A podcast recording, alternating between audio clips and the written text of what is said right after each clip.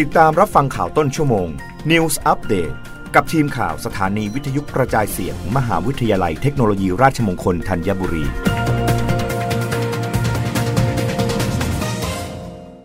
รับฟังข่าวต้นชั่วโมงโดยทีมข่าววิทยุราชมงคลธัญบุรีค่ะ กระทรวงคมนาคมเปิดตัวร่วมใช้เดินทางระหว่างรถเมล์ไฟฟ้าและเรือไฟฟ้า มอบเป็นของขวัญปีใหม่ให้กับประชาชน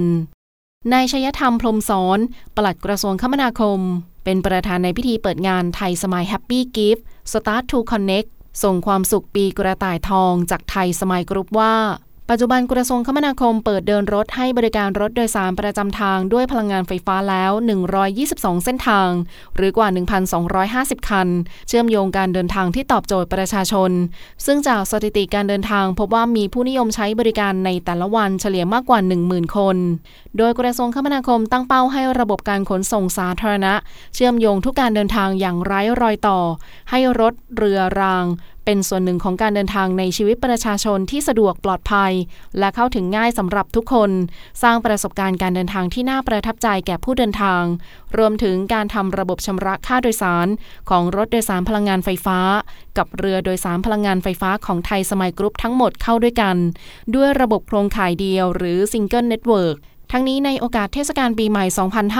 2566 กระทรวงคมนาคมได้นำระบบการชำระค่าโดยสารด้วยบัตรฮอป หรือฮอปการ์ดผ่านเครื่อง B60 มาใช้งานจริง ตั้งแต่วันนี้เป็นต้นไป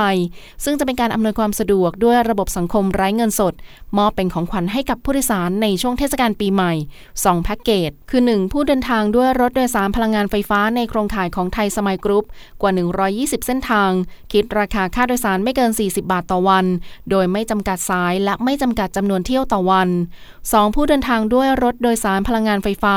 และเรือโดยสารพลังงานไฟฟ้าคิดราคาค่าโดยสารสูงสุด 50 บาทต่อวัน โดยไม่จำกัดสายและไม่จำกัดจำนวนเที่ยวต่อวัน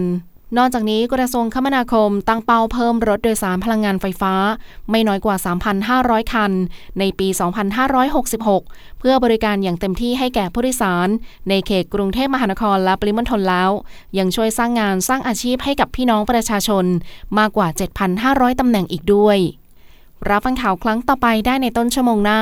กับทีมข่าววิทยุราชมงคลธัญบุรีค่ะ